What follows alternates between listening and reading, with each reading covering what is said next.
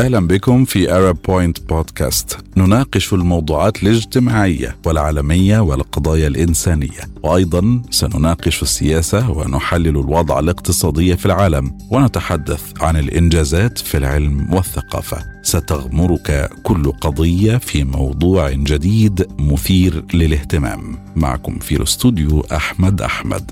وفي هذه الحلقة الباحثات والعلم. الحرمان من التقدير والاعتراف ينقلهن من الشغف والدأب إلى التراجع والاستسلام. وأبرام يوفي الفيزيائي الروسي البارز والخبير في الكهرومغناطيسية وعلم الأشعة والبلورات والموصلية الفائقة.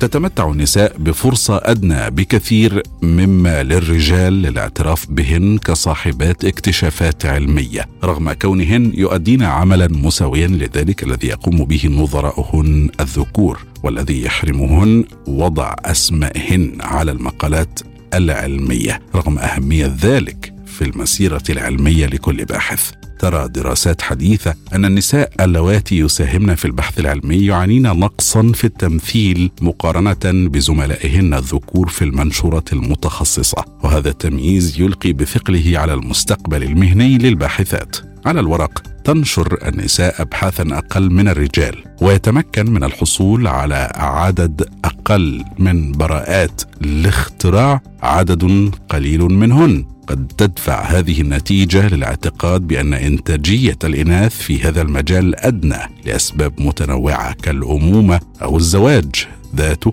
أو شغل منصب مرؤوس في المختبر، لكن هذه الفرضية دحضت من خلال أبحاث حديثة. يحفل التاريخ بأمثلة لعالمات تم التقليل من أهمية دورهن المحوري أو حتى التجاهل.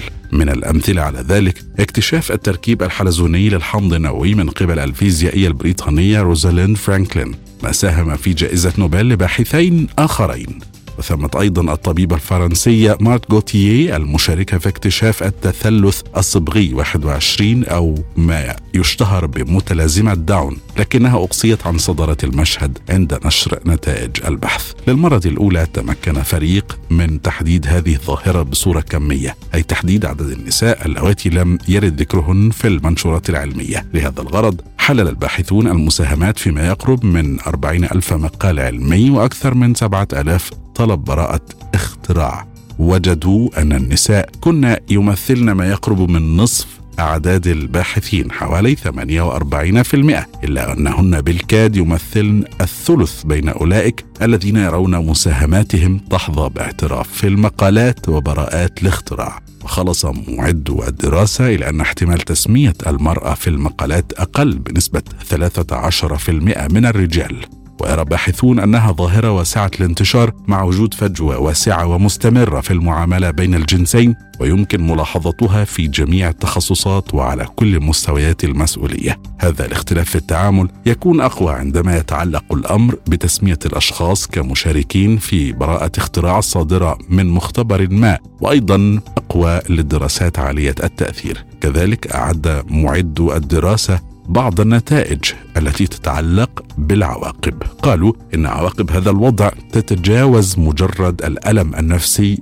أو جرح الأنا لدى الباحثات اللواتي يحرمن من الاعتراف اللازم حيث إنه إذا لم يكن لدى الناس اعتراف أو لم يروا نتيجة إيجابية لحياتهم المهنية فإنهم يميلون إلى الاستسلام.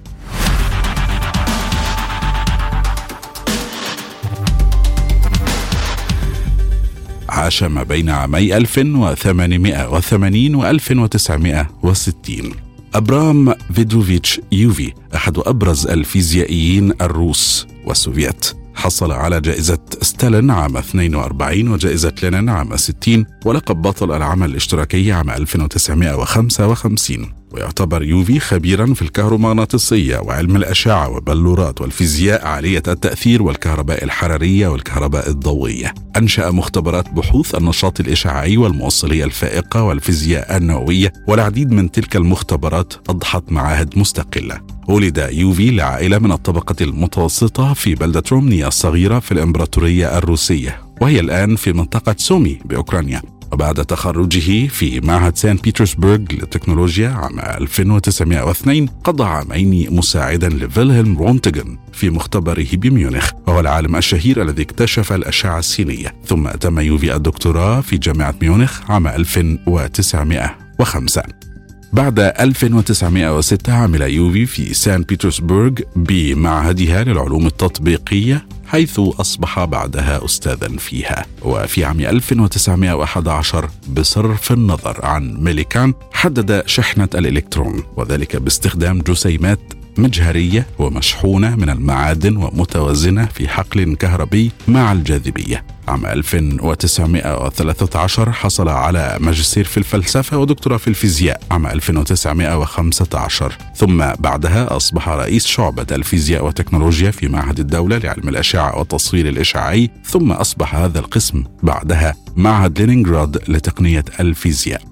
في أوائل الثلاثينيات كانت هناك حجمات لقوات الدفاع الجوي للجيش الأحمر لوسائل تكشف أي هجوم للطائرات وشاركت عدة معاهد بحوث بتقنية مواقع الراديو. ودعا أكاديمية العلوم الروسية في مؤتمر عقد في 1934 لتقييم هذه التكنولوجيا. وأيضا نظم يوفي هذا المؤتمر ثم نشر تقريرا صحفيا كشف للباحثين خلاله في جميع أنحاء العالم وخبراء العلوم والتكنولوجيا ما سمي لاحقا بالرادار. عندما بدأ مشروع قنبلة نووية سوفيتية عام 1942 طلب من يوفي قيادة العمل التقني لكنه رفض هذا المنصب لكبر سنه ونصح بإيغور كورتشاتوف الشاب الذي جعله مسؤولا عن أول مختبر نووي. ترأس في أواخر أيامه مختبر أشباه الموصلات لأكاديمية العلوم في الاتحاد السوفيتي والتي أعيد تنظيمها في عام 54 تحت اسم معهد أشباه الموصلات. وبعد وفاة يوفي سنة 1960 تم تغيير اسم معهد لينينغراد لتقنية الفيزياء إلى معهد يوفي لتقنية الفيزياء ويعتبر أحد المراكز البحثية الرائدة في روسيا. ومن ضمن طلبة يوفي المشهورين ألكسندر ألكسندروف وبيوتر كابيتسا وإسحاق كوين ويولي خاريتون وإيغور كورتشاتوف وياكوب فرانكل. ونيكولاي سيميونوف وليون ثيرمين وليف أرسميوفيتش وبوريس كونستانتينوف. ومن التكريمات التي حظي بها أبرام يوفي فضلا عن الجوائز المرموقة تم تسمية فوهة في القمر باسم فوهة يوفي. كما تم تسمية سفينة أبحاث روسية في المحيطات القطبية باسم أكاديميك يوفي. إلى هنا نكون قد وصلنا وإياكم إلى الخاتمة. كان معكم Point Podcast اشترك سجل إعجابك واضغط like واكتب تعليقك.